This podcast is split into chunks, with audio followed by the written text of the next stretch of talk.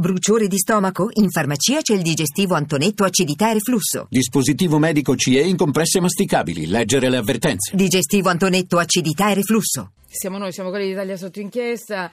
È stata una puntata bella forte, voi potete riascoltarla eh, se lo ritenete opportuno. www Radio 1, Radio, A, eh, Radio 1.rai.it per riascoltare le puntate. Se volete proprio riascoltare la nostra, riascoltare dei pezzetti della nostra perché vi interessa cosa dice la legge su, su un argomento piuttosto che su un altro, www.italiasottoinchiesta.rai.it tutto attaccato, tutto minuscolo, eh, Italia sotto inchiesta.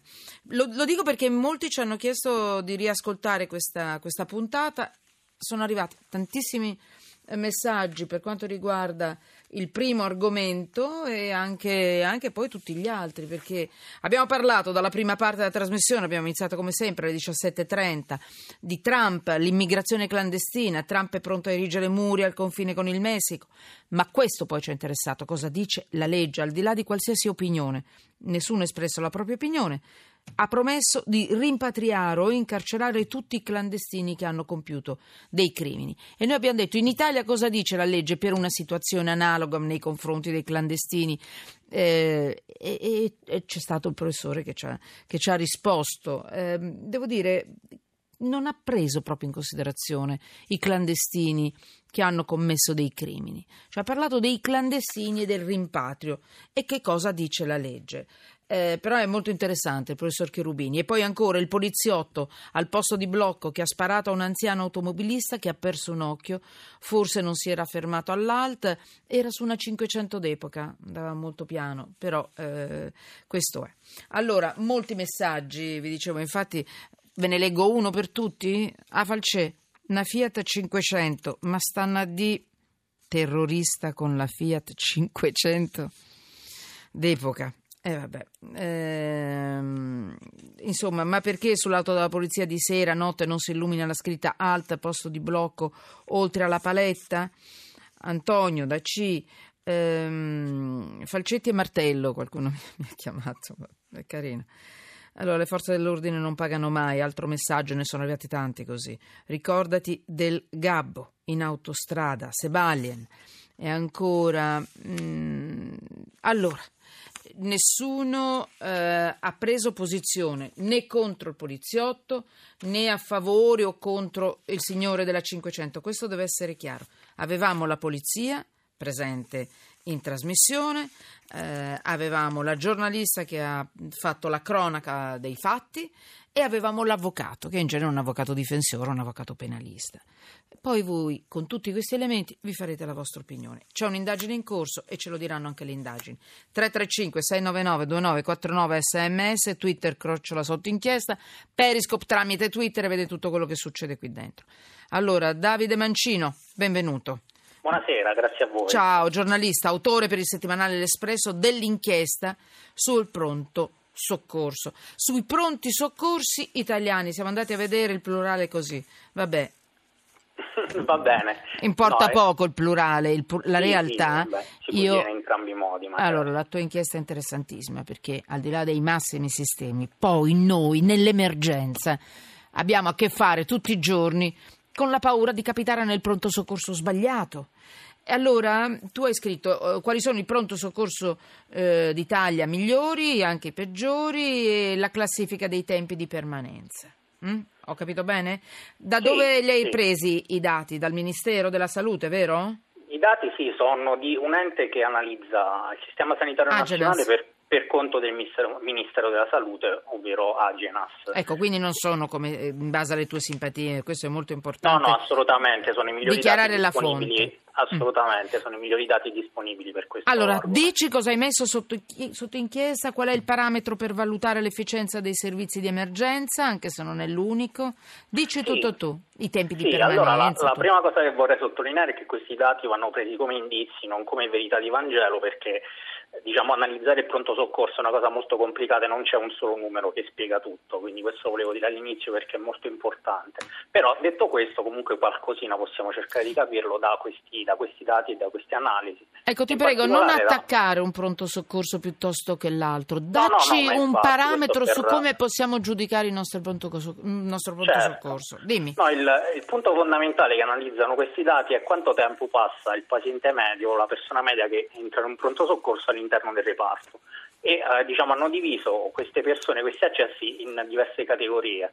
Quella più, come Mm. dire, quella meno positiva ecco, riguarda i pazienti che rimangono all'interno del reparto per più di 24 ore, quindi per un periodo di tempo molto lungo.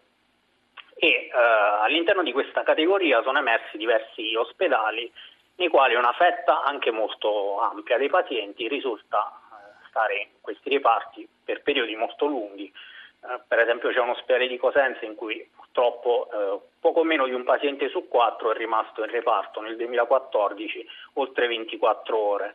E, eh, si tratta in effetti di un, di un ospedale nemmeno troppo piccolo perché risulta aver avuto circa 60.000 accessi. Ma al di là di questo, che è un caso un po' estremo, insomma, Mica per tanto, nel- perché tutti abbiamo gli occhi, sap- abbiamo delle esperienze personali. Non è così raro più di 24 ore. Quindi- No, purtroppo succede. Cosenza non è sola, purtroppo. Eh, poi- In effetti purtroppo Mm. risultano anche diversi altri ospedali di Roma, ospedali medio-grandi come il San Camillo, Ecco, il, eh, il Sant'Andrea, il Filippo Neri o anche il Policlinico Tor Vergata, nei quali la percentuale di pazienti che rimangono molto a lungo in pronto soccorso non è così alta, non raggiunge. Diritto di replica, eh? ho detto non facciamo nomi, ma va benissimo. a Roma No, anche. No, no, va bene, a abbiamo elenchi sì. sciorinati. Senti, anche al nord ci sono problemi di pronto soccorso. Guardate, l'emergenza è uno dei punti fondamentali della sanità, perché sull'emergenza noi ci giochiamo la vita o la qualità della vita futura dopo l'intervento al pronto soccorso, perché un pessimo intervento significa pessima qualità di vita dopo, o a volte anche rimanerci secchi. E non è, non è civile che in una regione tu sopravvivi e nell'altra hai una vita eccellente dopo un'assistenza magnifica, pronto soccorso a grandi livelli d'eccellenza e magari a un chilometro di distanza non è la stessa cosa.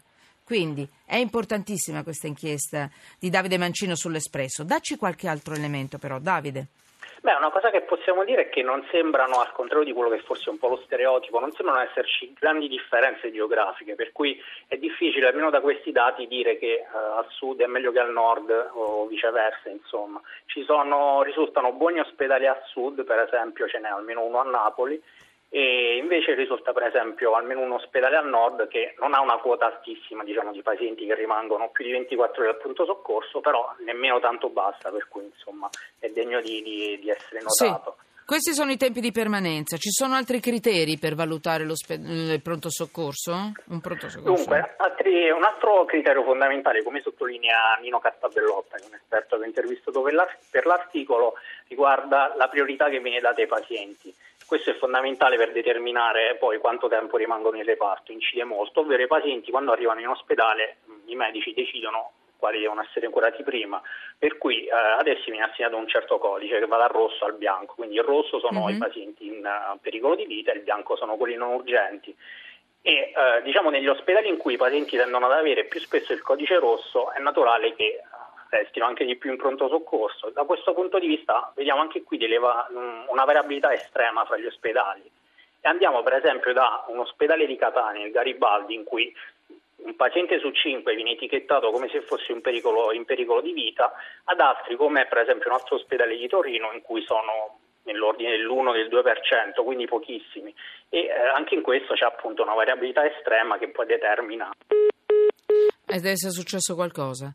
Allora, mh, intanto passiamo alla musica, allora. Vediamo un po' se recuperiamo. Forse è saltato... Però devo dire che eh, Davide Mancino ha dato gli elementi fondamentali del pezzo che adesso c'è, lo troverete sull'Espresso. eh, quindi ha fatto anche nomi e cognomi. Io ricordo che noi non possiamo decidere nel momento stesso in cui saliamo su un'ambulanza in quale pronto soccorso dobbiamo essere portati. Purtroppo questo non rientra nei nostri diritti. Ditemi se le regole nel frattempo sono cambiate perché ricordo che avevamo fatto una trasmissione proprio qualche tempo fa.